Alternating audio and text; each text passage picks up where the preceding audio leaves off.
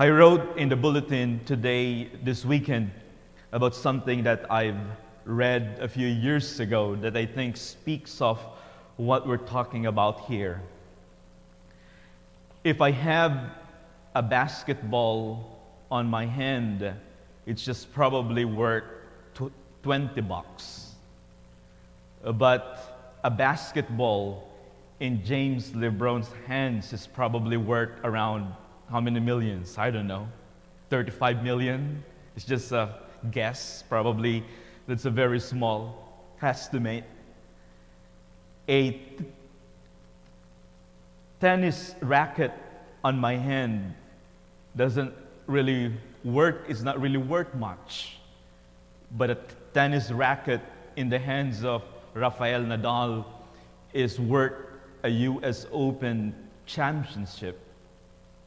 It depends on whose hands it is in. Five loaves and two fish in my hands are just few fish sandwich. But if you put it in the hands of Jesus, it can feed 5,000 men, not counting women and children. It depends on whose hands it is in. In the eyes of the secular world, success depends on our abilities, on our capabilities, on our own efforts. And there is something true about that. But in the eyes of faith, in the language of faith, it's more than just our availability, our, our abilities.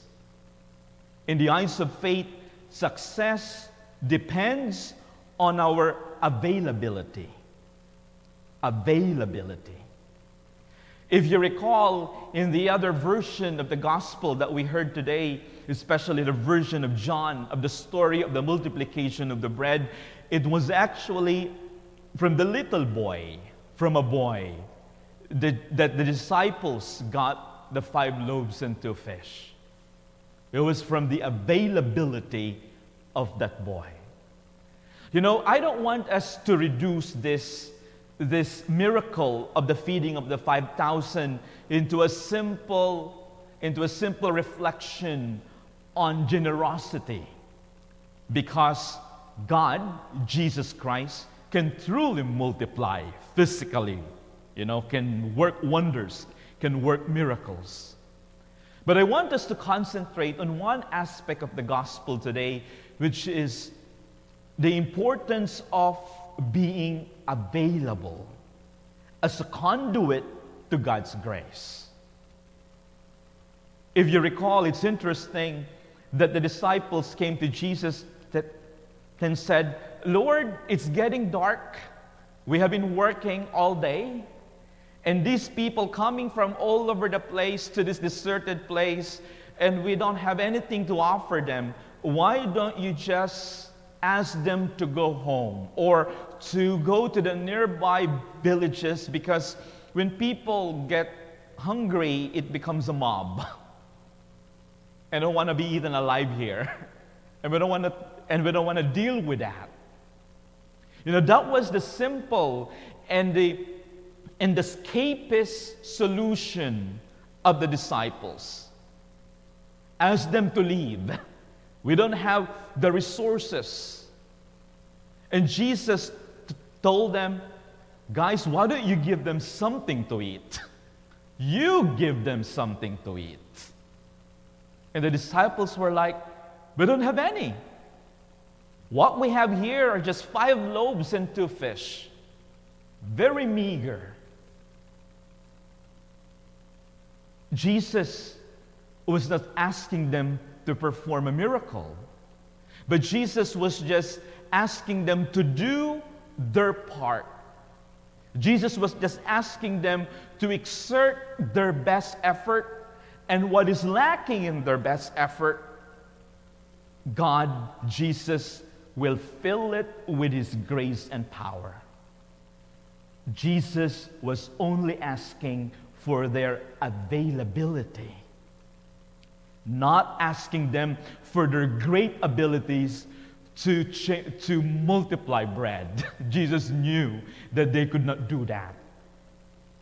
I think I've shared this in one of my homilies that a few years ago when I was in a different parish and our pews in that place weren't really the best. You know, uh, kneelers were broken.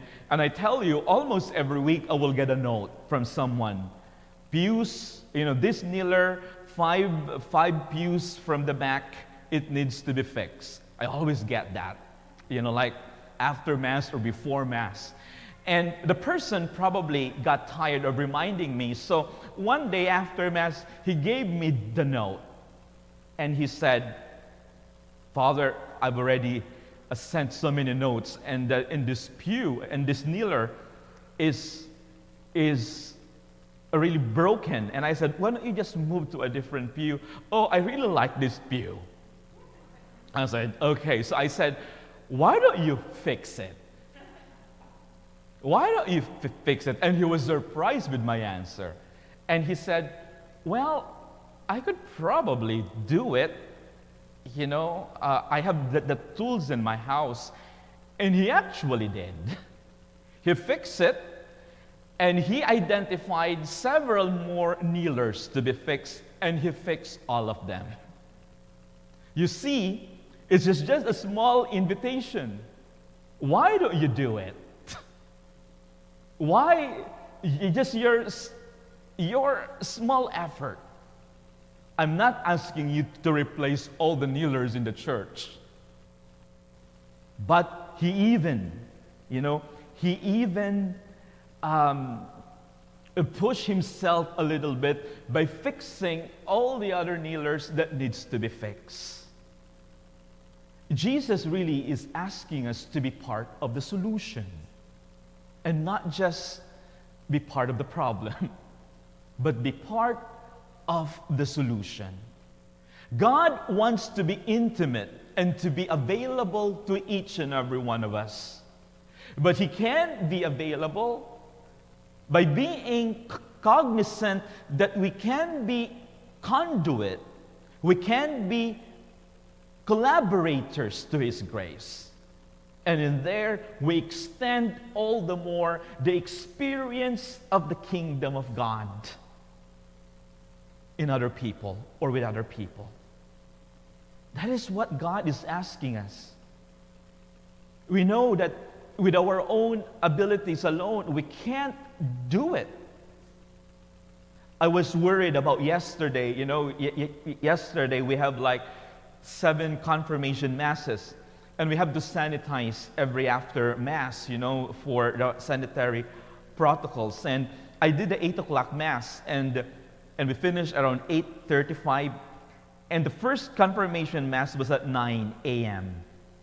And, uh, and I, I was worried that I was not going to have enough time to sanitize things, so I started sanitizing right after mass. And uh, there were people who said, Father, can we help? It's just a matter of approaching, you know, or I could have announced that we need help to sanitize after this Mass. It would have been a lot easier. It would have been a lot easier. It takes only invitation for people to step up. And sometimes we don't need to be invited. We can be that presence of the kingdom of God in a difficult situation or, or in a pressing situation. But I'm always impressed by, by uh, how the St. Vincent de Paul operates here at St. Cecilia. You know, during this pandemic, it, it, it never closed down. It continues to, to, to offer lots of assistance, especially for uh, the marginalized and the poor segments of our community. And uh, it's, it's, a, it's a whole operation in there, but it is really that small volunteer time of people collectively gathered together that makes it work. Little time, it's like an hour. I'll give an, an hour. I can give an, an hour or two. Or the things that you give here at the food basket, at the food container, you can just bring two or three, you know, cans, but collectively we gather them. It can feed a community. It can feed a community. God is not asking us to take care of everything. God is only asking us to give what we have and let God do the transformation. The great miracle in here in this gospel is really the transformation of the hearts. The transformation of the heart. What is also what is also interesting for me as I was reflecting this gospel is that there's a great emphasis on where it took place in a deserted place in the wilderness. And you know, our own wilderness experience is a place of desolation, it's depressed, there's nothing in there, it's a lonely place. When the disciples were being reminded by Jesus, you know, if you want to be my disciple, you will going to be encountering along the way lots of people who are in deserted or in the wilderness. It's because of their own unique and difficult situation. And if you're just gonna, if you're just gonna say to yourself, let God take care of this, it's not gonna work. If you want to be my disciple, we have to participate and collaborate. You have to collaborate with me. But I always like the idea of the yoke, which is also connected to the gospel today. You know, when, when Jesus says in another part of Matthew, Take my yoke upon you and learn from me. My yoke is easy and my burden is light. Jesus is practically saying, you know, the yoke is made for a pair. And if our burden is difficult, Jesus is practically saying, you don't have to do this alone, but you don't have to give it all to me. Why don't we yoke together? Why don't we do this together? So that you appreciate what I'm about to give you. It's not just dole out. Let's do this together. Let's collaborate. In this time of the pandemic, I feel like the world is like a deserted or in a place of wilderness. There's the feeling of desolation, uh, you know, of, of sadness, there's weight. And there were times during this time that I say, Lord, why don't you do something about this? You're almighty, you're powerful, you're intelligent, you can do something about this. You know, let, let us go back to normal. We want to worship you in a full church. What's wrong with that? Why don't you do it? But on the other side, God is also speaking to me, Carrie, what have you done to alleviate the situation? What have you done? Have you been a part of the solution or have you been contributing to the problem? And the way you talk to people about this, do you inspire them or you give them, you know, a lot more hopelessness? Are you more an instrument of division because of the things that you say about what's going on? That's actually what I, what I hear from God when I tell Him, Lord, let take this cup away from us. But Jesus is asking me, What have you done, Carrie? And you know, I was talking with my confessor about this. And I told him, you know, I have not always been a good collaborator of God during this pandemic. There were many times that my comments or you know my conversation with a with a friend or with someone probably was not uplifting probably was more uh, a cause of division of a concern God wants to be intimate with each and every one of us. But He can do it through us. Yes, He is present right here in the Eucharist, and His presence is, is par excellence in the Eucharist because He is giving His entire self. You know, what I like about this story, and this is the only miracle actually in the whole scriptures that can be found in the four Gospels. All the four Gospels Matthew, Mark, John, and Luke all have their own version of this miracle. Not every miracle in the scripture is actually copied or um, can be found in the other gospel, but this particular story can be found in all the four gospels, which tells us how impactful is that an English word? Impacting, Im- oh, whatever. You know what I mean. It has a huge effect to the early Christian community. And it, and it is also a manifestation of God, of Jesus offering of himself as the bread of life. He asks, he, it's, it actually mimics what happens in the Last Supper.